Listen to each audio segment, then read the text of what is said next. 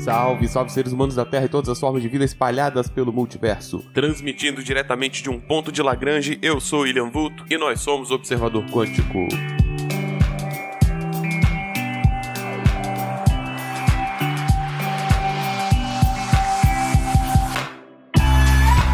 Mais um episódio do Observador Quântico no ar e hoje vou falar um pouco de física também, vou falar um pouco das forças que regem o universo, tá? Eu tinha pensado anteriormente em fazer um episódio sobre quarks, que é uma parada muito maneira, mas para falar de quarks eu teria que parar em vários momentos para falar de algumas coisas e construir algumas teorias que eu ia usar para falar de quarks. Então eu vou deixar essa pauta mais para frente, vou falando de algumas coisas mais básicas anteriormente, mais conceituais, e aí um dia eu vou conseguir falar de quarks e vai dar super certo, porque vocês já vão estar sabendo várias paradas, vai ser muito maneiro. E eu também também vou estar sabendo várias paradas, né? Porque para todos os episódios aqui eu tenho que pesquisar e tal. Quase tudo que eu falo não é algo que eu sei de cabeça, né? Então hoje eu vou falar das quatro forças fundamentais dentro do modelo padrão, beleza? Vamos pro episódio.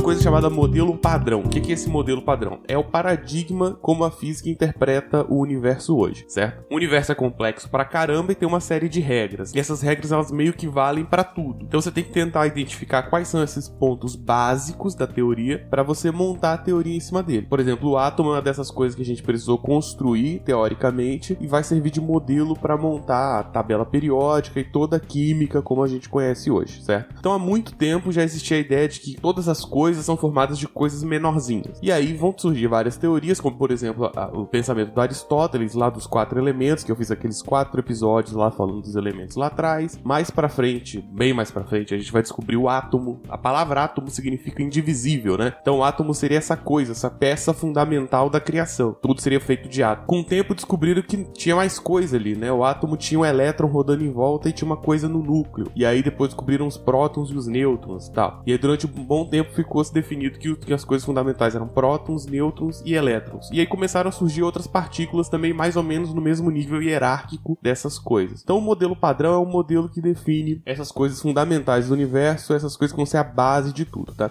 Então no modelo padrão hoje a gente tem os quarks, a gente tem os leptons e gerenciando tudo isso a gente tem quatro forças fundamentais que regem todos os, os tipos de movimento, todas as regras de interação entre esses corpos, tá? E são sobre essas quatro forças que eu vou falar hoje.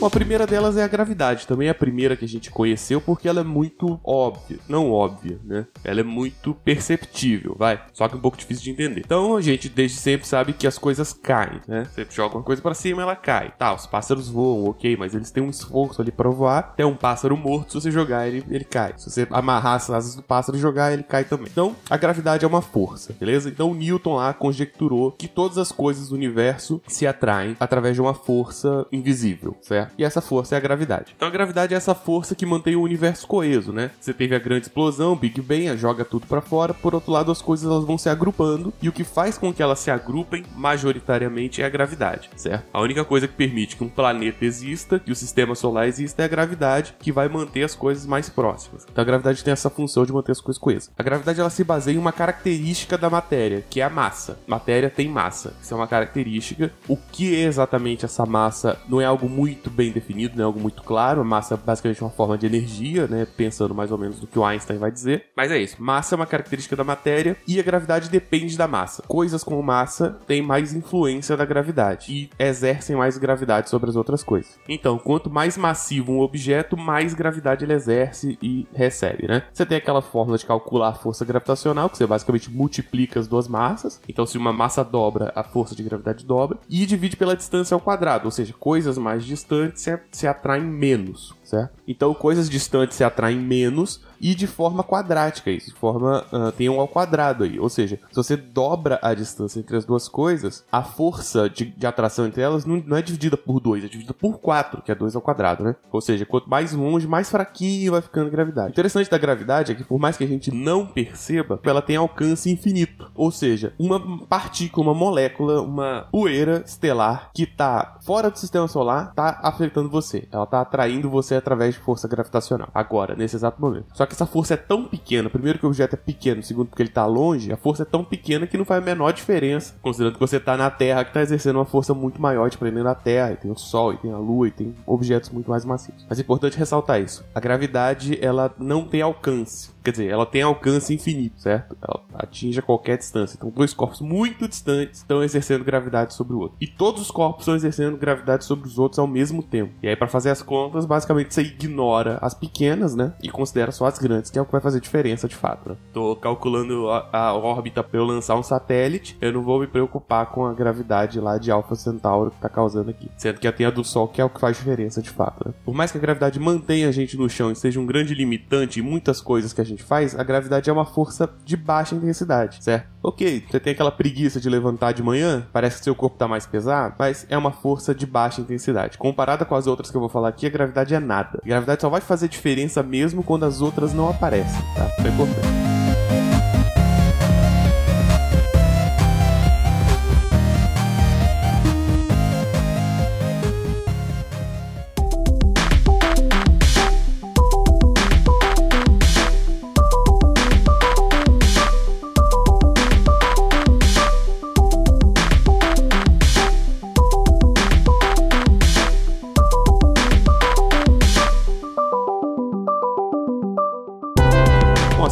Força que eu tenho que falar é força eletromagnética. Essa todo mundo também conhece, todo mundo já brincou com o ímã, sabe que o ímã atrai as coisas, tá? Ainda vou ficar devendo um episódio só sobre eletromagnetismo, porque as formas como esses campos trabalham são um pouco complexas, tá? Vale um episódio à parte só falando de eletromagnetismo, campos elétricos, campos magnéticos. Eu não vou entrar muito nesse aspecto, porque essa é uma força que você já conhece, você já estudou um pouco sobre isso na escola, que seja, e eu devo falar um pouco mais depois, tá? Mas a força magnética é essa, ela que faz o ímã puxar as coisas, ela que faz a bússola apontar para o norte, ela que vai fazer que os elétrons se atraiam pelos prótons e aí consiga formar o átomo ali, formar a estrutura do átomo, né, que tem o núcleo e a, e a eletrosfera em volta. Ela que vai fazer, por exemplo, raios catódicos, né, que o elétron sai de um ponto mais negativo e vai para outro ponto mais positivo, que é o que vai fazer a TV funcionar. Se você quiser, você pode voltar lá no episódio 9, que eu falo sobre a TV. Então essa é a força eletromagnética, todo mundo conhece mais ou menos, não vou entrar muito em detalhes, tá? Importante lembrar que a força eletromagnética, ela também baseia em uma característica da matéria, que é carga elétrica. Carga elétrica também é uma propriedade da matéria, certo? E algumas, alguns tipos de partículas têm outras não, certo? Por exemplo, o nêutron não tem carga, o próton tem uma carga positiva, o elétron tem uma carga negativa. Essa é a parte interessante. A gravidade, ela se baseia em massa. Massa só é positiva, só um número, beleza? Massa é uma medida escalar. Um objeto tem mais massa ou menos massa, não é vetorial, ok? Aqui você tem carga elétrica, também é escalar, mas ela pode ter dois valores, pode ser positivo ou negativo. Então, na gravidade, eu só tenho um tipo de massa, só tenho um tipo de característica e todo mundo que tem se atrai. É isso. Aqui, a força eletromagnética, os campos eletromagnéticos, tem mais características. Por quê? Você tem mais opções. Você tem coisas neutras, coisas positivas, coisas negativas. Então, a, a força eletromagnética é uma força mais complexa, certo? Então você tem que é cargas elétricas iguais se repelem e cargas elétricas diferentes se atraem. E aí você tem a questão do ímã, você tem o elétron atraído pelo próton e tal, e várias coisas desse tipo. Então você tem, enquanto a gravidade só atrai, todo mundo se atrai, aqui você tem coisas se atraindo, coisas repelindo. Quando você vai fazer um diagrama para ver como é que as coisas estão se movendo, fica um pouco mais complexo porque você tem mais características. Quer dizer, você tem uma característica que é a carga elétrica, mas é uma característica que varia mais, porque ela varia de positivo para negativo. Importante ressaltar que a força eletromagnética é muito mais potente do que a gravidade, tá? Um exemplo bobo é que se você levanta um imã, ele levanta a coisa e a gravidade não é forte suficiente para puxar. Um pedacinho de imã um pouco carregado, você carregar ele um pouquinho só, tá exercendo mais força do que a Terra inteira puxando a coisa para baixo. Então, quando tem campo elétrico, as coisas se movem muito mais pelo campo elétrico do que pela gravidade. Por isso que os elétrons não caem, por exemplo. Porque eles têm quase nada de massa, a gravidade quase não afeta eles, eles têm bastante carga, então, e a força eletromagnética tem mais esse efeito.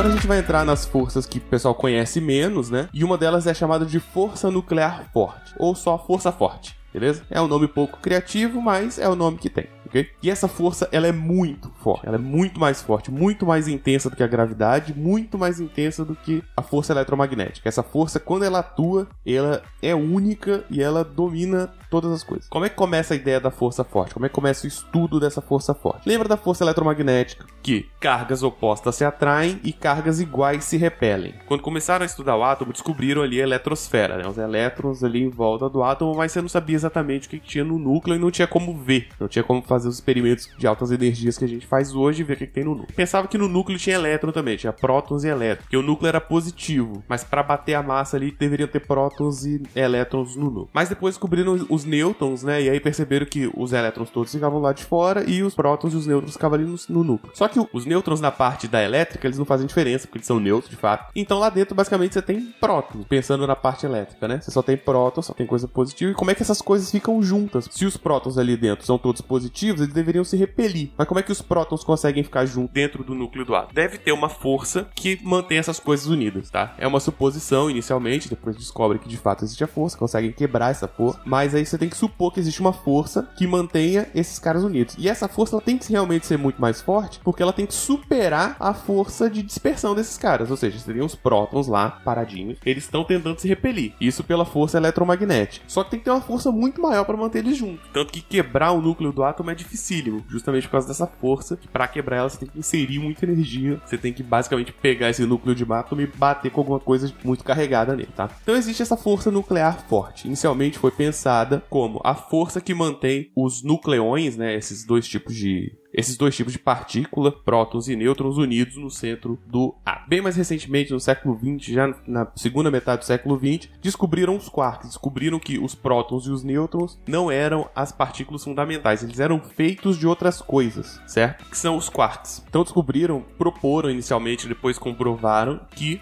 essa força forte não é uma característica dos prótons e dos nêutrons só como grandes coisas. São características dos quarks. Tanto que outras coisas que surgem rapidamente com quarks também vão apresentar essa força. E aí vem a parte interessante que essa força também é baseada em uma característica da matéria. Enquanto a gravidade é baseada em massa e a força eletromagnética é baseada em carga, a força nuclear forte vai ser baseada em cor, tá? Cor é uma característica dos quarks. Eu vou fazer ainda um episódio de quarks um dia. Um dia eu vou conseguir entender completamente, quase completamente, para fazer um episódio de quarks e aí você vai entender exatamente o que é cor. Mas cor é uma característica característica que os quarks têm, uma característica peculiar só deles, e a gente não consegue compreender muito bem porque a gente não consegue enxergar os quarks. Tá? Chamaram de cor porque tinha que dar um nome e ficou simples assim. Tá? Então você tem três variedades de quarks, eles podem ter três cores diferentes, e a relação entre essas cores é que vai fazer a força forte interagir. Então, uh, quarks de cores diferentes se atraem, quarks de cores similares se, se afastam, tá? Então por isso que os quarks eles vão se agrupar em cores diferentes para montar as estruturas. Então, por exemplo, um próton ele é baseado em três quarks e os três quarks têm que ser necessariamente de cores diferentes. Ainda vou explicar isso mais para frente. N não fique chateado se você não entender, porque que a ideia é não entender isso agora mesmo. Mas o importante é, existe uma terceira propriedade da matéria chamada cor e a força forte, que é a terceira força, é baseada em cor, tá? Se a gravidade é baseada em uma característica que tem um valor possível, se o eletromagnetismo é mais complexo que a gravidade, porque o eletromagnetismo tem positivo e negativo, aqui você tem três opções. Então a força forte ela é mais complexa ainda. E o pior, porque como ela está no núcleo do átomo, a gente não consegue ver. Para fazer experimentos com ela é muito complicado e ela é muito forte, muito difícil de quebrar, beleza? Então essa é a força forte. Precisa entender tudo? Não. O que você precisa saber de força forte? Considerando que você não é um físico de partículas, né? Você é só um curioso aqui. A força forte é essa força que mantém as coisas dentro do átomo. Se o alguém pensar, ah, peraí, mas os prótons, os prótons eles não deveriam se afastar também, já que eles são todos positivos? Pois é, mas existe a força forte. Essa é a parte importante de saber, beleza? E essa é a terceira força.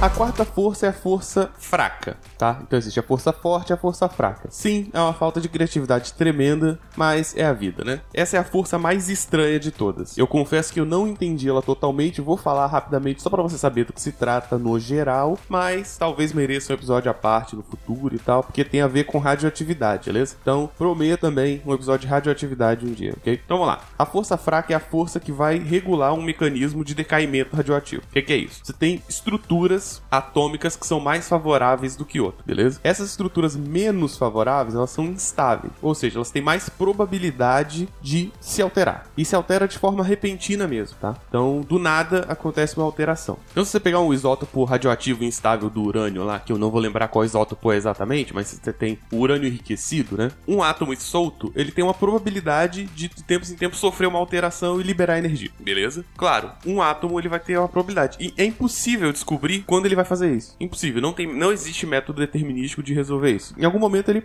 solta ali uma partícula. Essa partícula é radiação. Radiação é basicamente quando uma, um corpo emite uma partícula do nada, certo? Claro, você não existe um átomo solto de urânio, normalmente. Normalmente no mundo você vai encontrar uma pedra de urânio, e essa pedra tem vários átomos ali, e aí essa probabilidade se dilui, né? Então, basicamente, cada átomo tem uma chance de soltar, então algum tá sempre soltando, ele tá sempre emitindo radiação ali, certo? Então isso é decaimento radioativo. É, quando uma estrutura atômica tá num modelo instável e ele começa a liberar partículas, vai caindo para um modelo mais estável. Isso é decaimento radioativo. Tem um tipo de decaimento muito específico chamado decaimento beta. O que é um decaimento beta? É um decaimento que emite radiação beta beta. Radiação beta foi descoberto e é um elétron, basicamente. Então você tem ali um corpo que ele está instável por algum motivo, porque existem esses modelos mais instáveis e ele emite radiação, certo? Qual é o mecanismo pelo qual essa, essa radiação é emitida? Esse mecanismo é chamado de força fraca. E aí que a coisa fica estranha. Porque eu sabia, ok, eu sabia que existia radiação beta. Sabia que existem coisas que são radioativas que emitem radiação beta, ou seja, de tempo em tempo lança um elétron para fora ali do núcleo dele, joga um neutrino junto e vai embora. Só que eu não sabia como isso se dava. E aí fui pesquisando justamente para falar da força fraca e eu descobri que um nêutron pode se transformar num próton do nada. E isso tem a ver com as constituições dos quarks que estão lá dentro, porque o próton e o nêutron são muito diferentes entre si, mas os quarks dentro deles são pouco diferentes. Basicamente eles têm um quark diferente. Se um quark desse muda, o nêutron pode virar um próton. E justamente a quantidade de energia, a diferença de energia de um quark que o nêutron tem a mais pro quark que o próton tem a mais, é um pouquinho de energia que dá um elétron elétron. Então, ele faz essa conversão, a energia que sobra solta um elétron e sobra um pouquinho ainda para soltar um neutrino, beleza? E a força fraca é o que gera esse negócio. Então, a força fraca tem a ver com os tipos de quarks, com os sabores dos quarks. Sim, os tipos de quarks são chamados sabores. Ainda vou falar disso no episódio 4. E a força fraca é responsável por essa transformação. Confuso, sei. Tanto que eu mesmo não entendi e, e eu li pra caramba pra entender e não entendi. Mas o que você precisa saber da força fraca? Existe essa quarta força, que é a responsável pela transformação de matéria em outro tipo de matéria, tá? Se um nêutron pode virar um próton, é por causa da força fraca, dessa força que ela exerce nesse tipo de decaimento. Ou seja, existem estruturas mais aceitáveis mais prováveis, isso tem a ver com probabilidade, e estruturas menos prováveis, estruturas mais instáveis. Essas estruturas instáveis, elas têm a probabilidade de se tornar as mais estáveis. Elas vão, o universo ele vai tendendo para a instabilidade. E a força fraca é o que vai fazendo isso. Como é que ela funciona exatamente, a gente não tem muita noção, mas é importante saber que essa força existe. Então, força fraca está diretamente ligada à radiação. No episódio de radiação, eu vou entrar de novo na questão da força fraca, e aí eu acho que vai ficar mais claro, até porque até lá eu vou ter estudado mais, beleza? Então existe essa quarta força. A força fraca, ela é mais forte que a gravidade, mesmo sendo chamada de força fraca. Mas ela é mais fraca do que a eletromagnética e mais fraca do que a força forte, que é a maior de todas, beleza? Então, são essas as quatro forças: gravidade, massa, eletromagnetismo, carga elétrica, força forte é o que mantém o núcleo grudadinho, que é baseado no, na cor dos quarks, e força fraca, que é baseada no tipo de quark, e é o que responsável por fazer o decaimento acontecer, beleza? Essas são as quatro forças.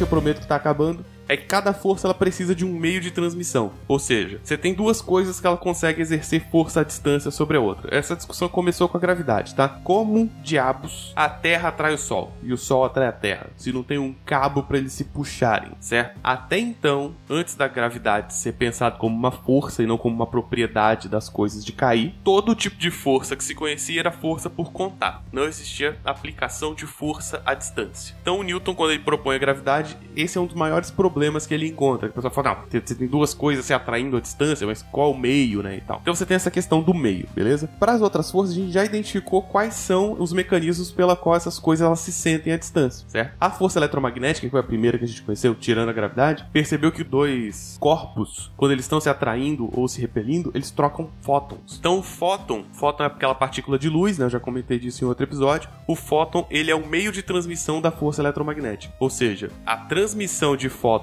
entre partículas é o que faz elas se moverem baseado na força. Então, você tem uma força à distância de fato, mas você tem uh, duas partículas jogando coisas uma para outra. Isso é importante. Na força forte existe uma coisa chamada gluons, que são partículas pequenininhas que transmitem a força forte ali no espaço curtinho da força forte, beleza? Né, gluon tem a ver com cola, né? Então é o gluon que mantém o, o átomo coladinho ali, beleza? Então o gluon é essa partícula que transmite a força forte. A força fraca ela é baseada em dois bósons chamados W e Z, que são um pouquinho complicados de explicar, não vou entrar neles agora. Essa parte do modo de transmissão dessas forças é um pouco viajante, mas por que, que eu tô falando isso? Tô falando isso por um motivo muito específico. Lembra que eu comentei que a gravidade são coisas, são corpos, e eles se afetam à distância e não se sabia como eles se afetavam. Conforme vai se montando o modelo padrão e surge, vai se ficando mais clara essa ideia de que existem partículas que transmitem as forças, qual é a partícula que transmite a gravidade? Ou seja, o Sol e a Terra, e ao mesmo tempo a Terra e outra estrela a qualquer distância que tiver, estão trocando algum tipo de partícula, estão enviando alguma coisa entre uma e a outra, para um perceber o outro como um corpo gravitacional, certo? É uma pergunta clássica. Digamos que a Lua fosse teletransportada para fora do nosso universo, para outro universo. Quanto tempo levaria para a Terra deixar de sentir o efeito gravitacional da Lua? É instantâneo, não é? Porque se tem, algum, se tem partículas viajando, ainda teria algumas chegando, igual a luz do Sol. Se o Sol sumir, a gente ainda vai ter luz por 8 minutos, certo? Porque é a luz que o Sol já enviou e ainda está chegando. Então, gravidade também tem isso, como é que funciona isso? E aí o Einstein propôs o modelo de onda, que não seria partícula, seria uma onda, mas onda é partícula, meio que tudo a mesma coisa, ouve lá o episódio 22. E aí criou-se o conceito de ondas gravitacionais. Então Einstein, muito tempo atrás, criou esse conceito de ondas gravitacionais. Certo? Falou, existe esse negócio de ondas gravitacionais. Se acontecer um evento gravitacional muito grande, tipo a colisão de dois buracos negros ou duas estrelas se fundindo, a gente vai conseguir sentir daqui, claro, muito fraquinho, mas vai existir essa onda que vai ter uma distância lá, você consegue perceber e tal. Em 2016 foi descoberta as ondas gravitacionais, tá? Então uma coisa que o Einstein propôs lá atrás foi comprovada aqui na frente. Tá? Assim como o bóson de Higgs, que eu também vou ficar devendo um episódio aí, que é um bóson e tal, tem toda uma treta com massa e também tem a ver com gravidade, beleza? Mas eu ainda vou ficar devendo um episódio sobre ondas gravitacionais, eu estou devendo muitos episódios hoje, acho que eu estou prometendo coisas demais. Tá, então vamos lá, vamos encerrar. Em resumo, existem quatro forças: gravidade, eletromagnetismo, força forte, força fraca, beleza? A força elétrica e a força fraca, elas conseguem se misturar quando você tem muita alta energia, elas podem ser tratadas como uma só, mas é interessante manter elas separadas, porque no, no nosso universo de baixa energia, elas funcionam de formas diferentes, ok? Então existem quatro forças. Lembra que pensava-se que existiam quatro elementos? Não é, existem muito mais que isso. Mas existem quatro forças, o que é interessante. Então você tem quatro grandes coisas aí que regem toda a nossa vida no universo, ok? Lembrando, a gravidade é essa coisa que mantém os planetas em órbita, faz a gente cair de cara no chão. O eletromagnetismo é a coisa dos ímãs, que faz funcionar o elétron pra lá e pra cá, coisa toda. Força forte é o que mantém o átomo juntinho lá dentro, mais forte do que a força eletromagnética, mantém os prótons juntos ali, e os nêutrons também, né? E a força fraca é representante do decaimento radioativo. Cada uma tá ligada a uma característica da matéria e cada um tem um tipo de meio de transmissão diferente. Então é um assunto bastante complexo, eu tentei resumir, mesmo assim ficou longo. Poderia fazer um episódio de cada um, poderia fazer um episódio só de gravidade. Talvez faça um episódio só de gravidade quando eu for falar de ondas gravitacionais. Talvez eu faça um episódio só sobre eletromagnetismo. Talvez eu fale bastante de força forte quando eu for fazer um episódio sobre quarks. E talvez eu fale bastante de força fraca quando eu for fazer um episódio sobre radioatividade, tá? Então eu fico aí devendo esses quatro episódios. Muitas promessas hoje. Espero que você não esteja mortalmente cansado. Se você não entendeu, você pode deixar quieto e voltar para ouvir. Daqui a uma semana você volta e ouve de novo esse episódio. E aí eu acho que as coisas vão ficar mais claras na sua cabeça, beleza?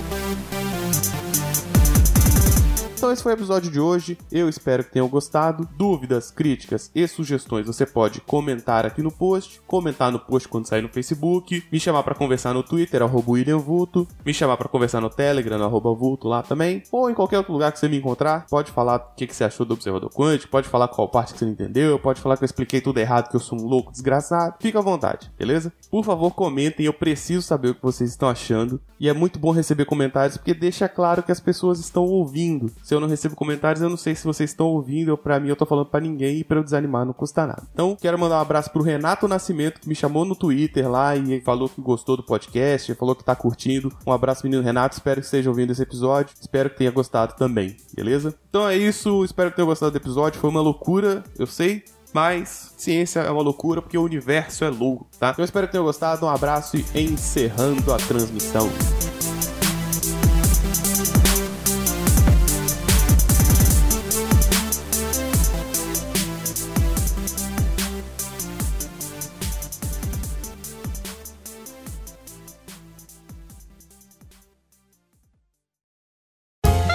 Podcast foi editado por Léo Oliveira.